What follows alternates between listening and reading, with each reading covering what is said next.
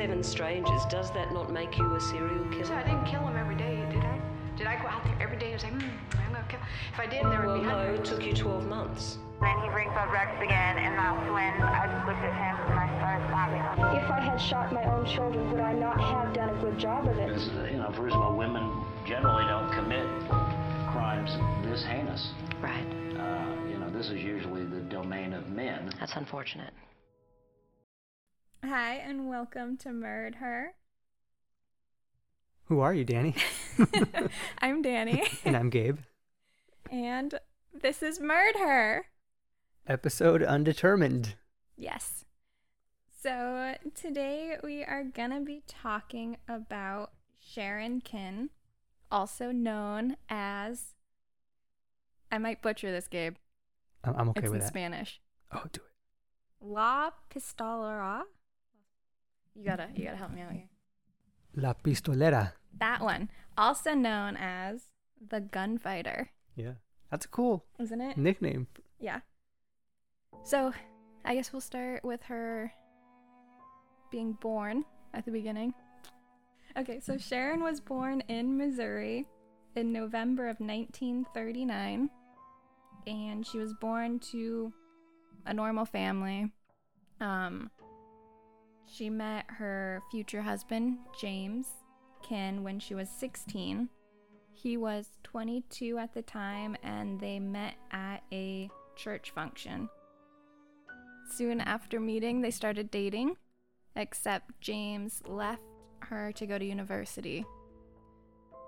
However, when he was at school, he got a letter from her saying that she was pregnant, and he left. He took a leave to return to her.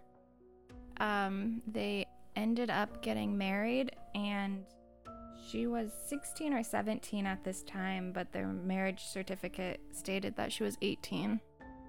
They eloped pretty much, but a year later, when after she had converted to Mormonism, which is what James was, then they had a more official wedding where they invited people. She never had this baby. She had, well, she says she had a miscarriage. And after they got married, she began babysitting, and James took a job as an electrician. And she soon became pregnant again, or for the first time, who knows. Uh, and she had a daughter named Dana in 1957. After becoming a mom, Sharon left her job and she started to fill her days with shopping and affairs. she later had a second child named Troy, and by 1960, which is how long have they been married at this point? Hmm. When did they marry? Yeah, that's what I'm looking for. So it looks like they've been married about four years by now. James was starting to contemplate having a divorce because of her shopping habits, and he suspected that she was being unfaithful to him, which is true. she James talked to his parents and discussed how Sharon agreed to divorce with him if she could keep the house, the kids, and he paid her $1,000 Nope. his parents were pretty religious and they were against him getting divorced and they convinced him to stay with her. But Sharon was also interested in divorcing him and she told one of her suitors that she would pay him $1,000 to kill her husband. But he later came out and said that was most likely a joke. Hmm. And so, on the night of March 19th, 1960, the police receive a call from Sharon that she's found her husband shot in their bedroom. So they re- respond to the call, and her husband was shot in the back of the head. Sharon said that their two year old daughter was playing. Their two year old daughter was playing with a gun and accidentally pulled the trigger, shooting her husband in the back of the head, like two year olds do. At least she didn't claim it was suicide, as some actual cops have. Yeah. But the gun was so well oiled that it didn't have any fingerprints on it. Hmm. And the police did not do a gunshot residue test on the daughter or Sharon. So it was ultimately labeled as an accident. That's just sloppy. Yeah, so Sharon is pretty lucky. You'll see time and time again. So she received $29,000 of life insurance money. And today that is $255,000. Not bad for a marriage. No. On April 18th, it's almost exactly a month after her husband's death, Sharon went to buy a new car with that new money and she met a man named Walter who was a salesman at the car place. She decided he would make a wonderful second husband and she began having an affair with him. Uh, he had a wife and kids, and unfortunately, he wouldn't leave them for her. In May, she told Walter that she was pregnant. However, instead of leaving his family like she thought he would, he decided to leave her. Mm. Yeah. The next day, Sharon contacted Walter's wife, Patricia, while Patricia was at work and told her that Walter was having an affair with Sharon's sister. Not her, she said her sister, Hey, how would she? How did she claim to even know this? Because it's her sister. Like her sister told her that she was having an affair with this guy. She was trying to be like the good guy. Right. Yeah. But I, I more mean, so she's she tells the wife that her sister is cheating on her husband, on her with her husband. hmm Yeah, but why would she believe? Forgot her name. Patricia. Sharon. Yeah. Why would she? Be, why would she believe Sharon? So, okay, so Sharon is saying her own sister, not Patricia's sister. Oh, okay. That's okay. Does that make more sense? Yeah, I didn't know she had a sister. She doesn't. She was lying. Oh, okay. Okay, got it. Plot twist. Got it. yeah, so she was lying and saying that her non existent sister was cheating with Walter on Patricia. But see, it's like a soap opera. Yeah. uh, Sharon said she wanted to meet with Patricia to talk more about it. And Patricia agreed. She had her carpool buddy drop her off where she ha- was going to meet Sharon. hmm However, after that, sh- Patricia was never found again. Um, she went missing. She never returned home from work, and her husband Walter called the police and filed a missing per- persons report. After talking with um, Patricia's carpool buddy, Walter heard the description of the car and the woman that Patricia was meeting, and he immediately called Sharon, who admitted to seeing Patricia. Um, in the evening, she went missing, and she said that she had dropped Patricia off at her house and saw her stop to talk to a man in a green Ford truck. But she uh, said she had driven away before seeing what happened. And she said she felt so bad about not watching her walk away from the truck and going home. She would help search for the missing Patricia. How nice. Mm-hmm. So she calls up one of her lovers and enlists his help to find the missing woman. The evening of May 27th, Sharon reportedly finds the body of 23 year old Patricia Jones. She said that her and her lover had gone to look in the woods and came across the body and called the police. The lover, his name is John, he says that she insisted they go and search these woods. Um, and in 1961, less than a year later, Sharon goes to trial for the murder of Patricia. Wait. How how did they how did they know she was the one who did it? Okay, so there's a lot of suspicious, like circumstantial evidence. first she insisted that they go and search these random woods. Then also when the police arrested a bunch of people who are just like persons of interest and they um, interviewed them, it was her, John, her lover, and Walter, the husband. Mhm. They all, well, no. Two of them, Walter and John, agreed to do a polygraph test and they both passed it. And Sharon was just really sketchy the whole time and she kept like lying and making up different stories and she wouldn't do a polygraph test and so they took her to trial and she was ultimately acquitted because there wasn't actually enough evidence. It was too much circumstantial evidence, Right. which is unfortunate. I mean, uh, lucky for her. I mean, hey, if she's innocent, then she's innocent. Right. So, Just like OJ. she should write a book. How I would have done it.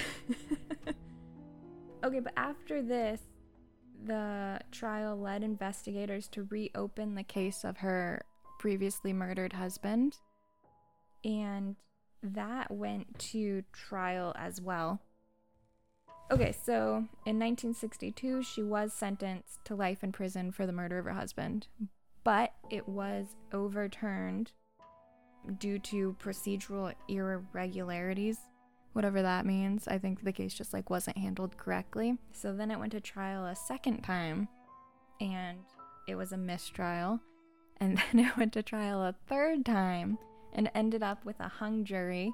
And it was going to go to trial a fourth time, but she was let out on bond and she fled to Mexico. Good for her.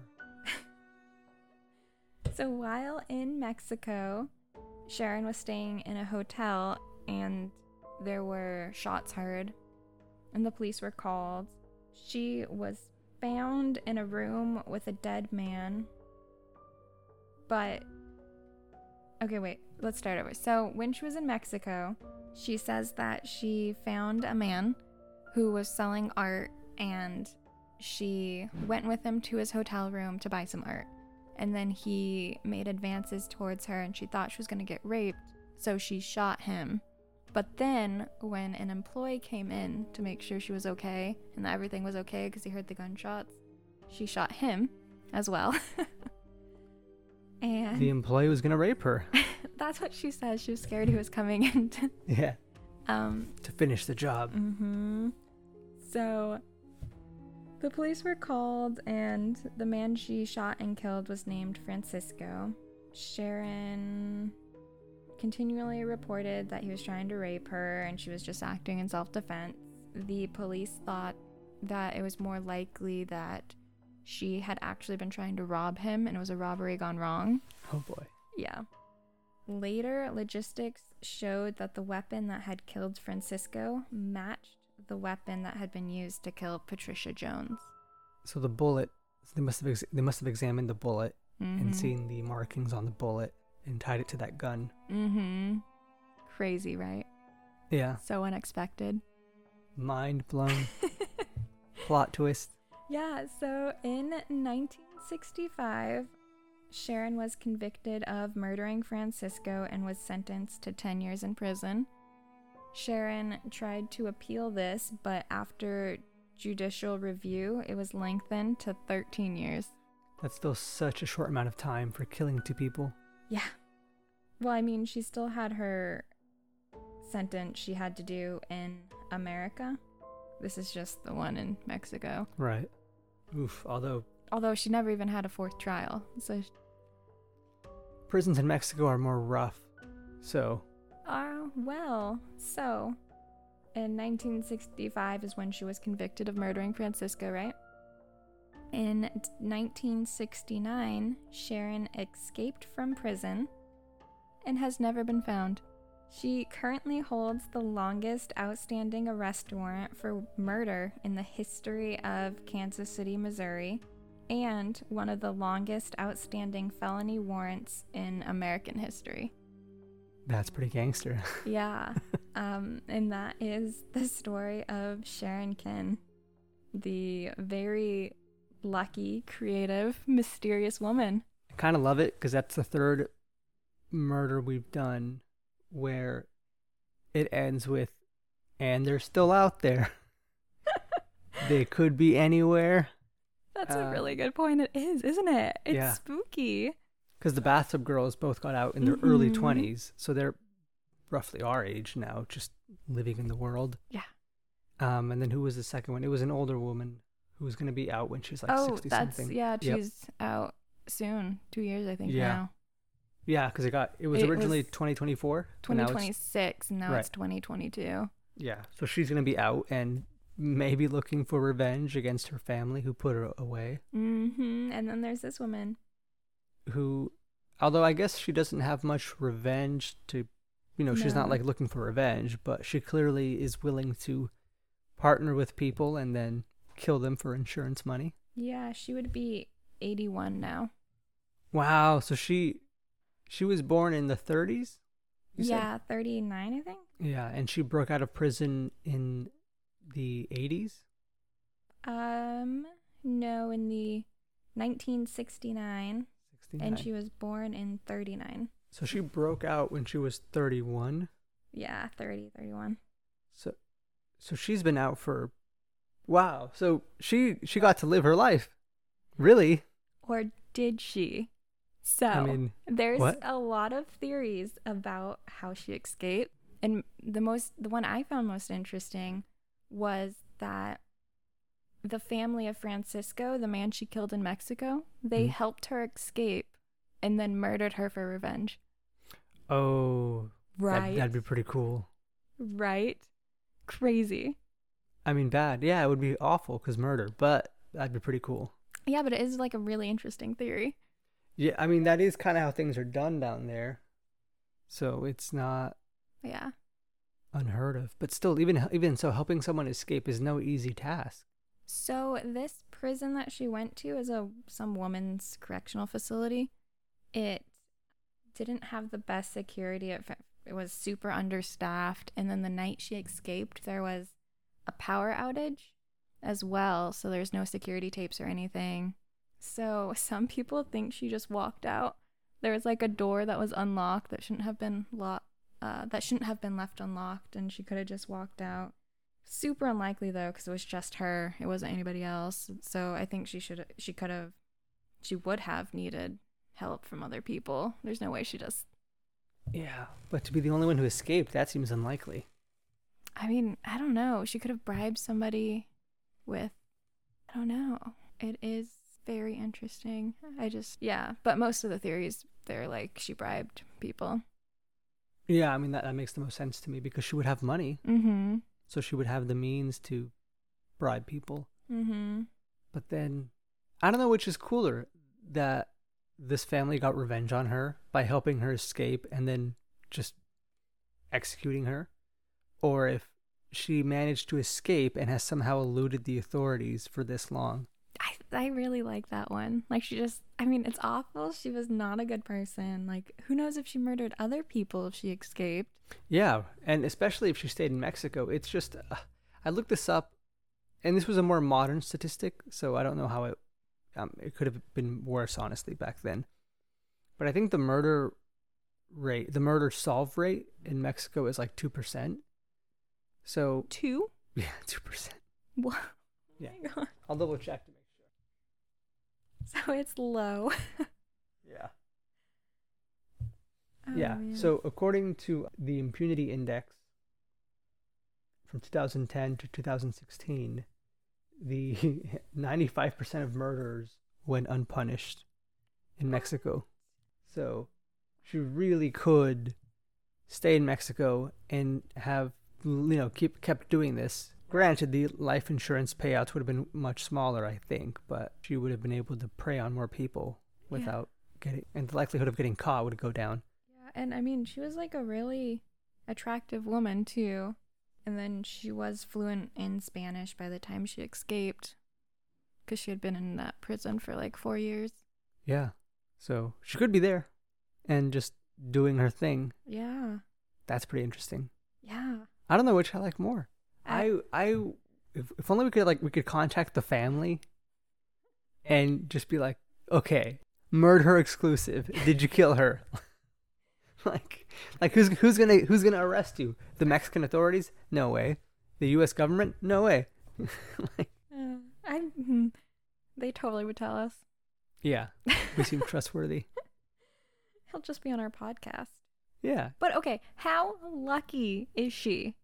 Because if she had been convicted of, like, if they had handled it correctly and she got convicted of killing, uh, she what was her name Patricia, yeah, then she wouldn't have been able to escape. If she had been convicted of killing her husband one of the three times she went to trial, and like instead it was like most, I don't want to be harsh, but it was like seems like it was police mismanagement of the crime scene and not like follow through. I know with Patricia, some of it was part of like the autopsy wasn't done correctly, Mhm. and then with the, her killing her husband, allegedly killing her husband, like they didn't do the gun residue test. yeah. They seem pretty certain that it. I don't know. It's so odd because as long as I can rem- remember, it's always just safe to assume the spouse is the one who committed the murder, and and a GSR test on the hands would have been pretty conclusive.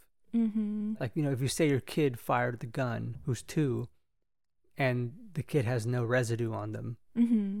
and then you do, it's like okay, then clearly clearly you shot the gun, killed the husband, whether it's an accident or not, and now are lying about it. So that would have been far more convincing than So do you think if the roles were reversed and it was like a husband who had killed a wife, do you think they would have done it? oh yeah. yeah. So you Oh, think yeah. sex had to do with it?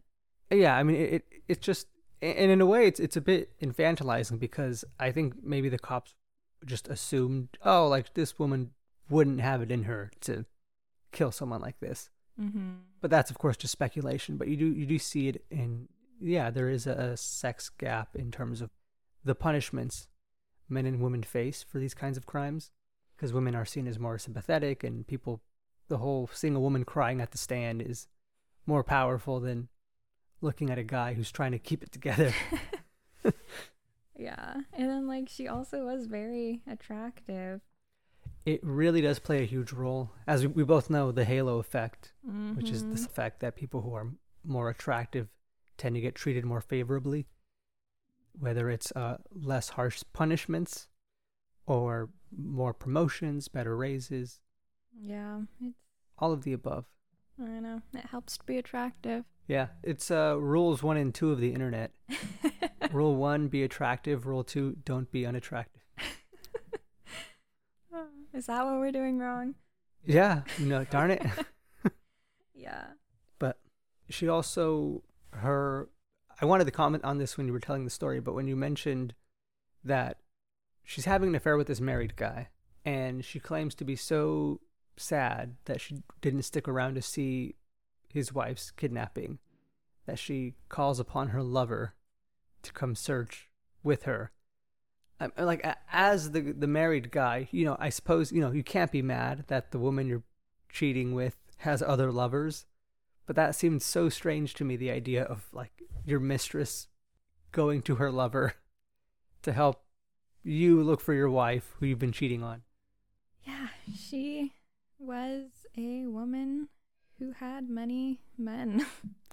no, I thought that was really interesting too, but and it wasn't even like just one of her lovers, Walter. He like she wanted to marry him Mm-hmm. and wanted him to be her second husband, but like she didn't feel that same way about John. I wonder why. I don't even know if she would know. I mean, do you think part of it was that Walter had a family and like he wouldn't come to her like she wanted what she couldn't have? There's always an element of that Yeah. with these kinds of people. yeah. But she, what did her husband do to, you know, we shouldn't, I shouldn't phrase it that way, but what, what in her mind was her husband doing to justify killing him? No idea. I think oh, no, I do know. Uh the life insurance money, she knew she would get 29,000 if he died while they're married, but if he got the divorce he wanted and died, she wouldn't get anything. Okay. Damn. Because she had two kids with him or one kid. Uh well, she had two kids supposedly both with him. What happened to them? I read that they both went to the husband's parents. Uh, did she get rid of them after she killed her husband? She would have them watch her kids when she was out doing stuff, but she primarily kept them until she was put in prison or like had to go through the whole court system. So were they in Mexico with her? No, they stayed in with her parent in laws. Is that the right word? Her her in-laws. Her in laws. There you go. yeah. So they were with her in laws. Wow. So how'd she get the nickname? Because she shot those two guys? She had, yeah. So when she went to Mexico, she took, I read, it was three guns with her from America. And then while in Mexico, she purchased another two. She just, I don't know. And then every murder she did was with a gun. Did she wear them all at the same time? Like some kind No. of That would have been cool, though. She was just this, like, feminine woman who killed a bunch of people with guns.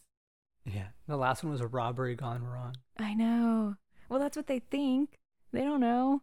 I mean, it seemed to be the case. Yeah, her argument of I was going to be raped looks a lot weaker when you shoot the guy coming in to check on you. Yeah.